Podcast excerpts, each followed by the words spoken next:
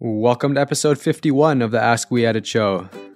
I'm your host, Andrew Delmar, and today I'll be answering your questions. Today's question is How long does it take to make money podcasting? Podcast revenue is dependent on your income generating strategy, which I've talked about in a previous episode. But to briefly cover your options, you have ad revenue, product and service sales, merch sales, Patreon donations, and exclusive content access.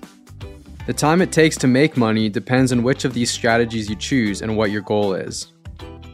If your goal is to podcast to earn a living, I hope you're a patient person. Growing an audience big enough to earn a decent wage is a grind and it takes time, but it is definitely possible.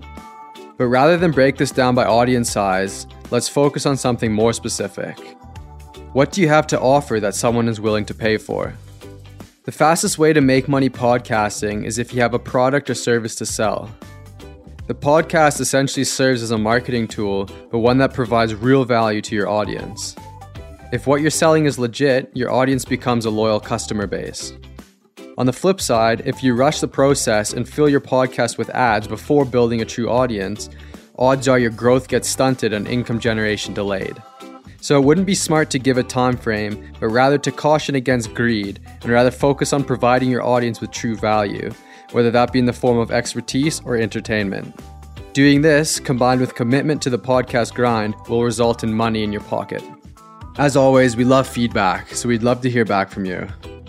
If you have a question that needs an answer, please head over to weeditpodcast.com slash ask and leave your question either through the available form or voicemail. Otherwise, check us out on Instagram and Twitter at We Edit Podcasts and our blog at weeditpodcast.com slash blog for everything podcast related. See you tomorrow.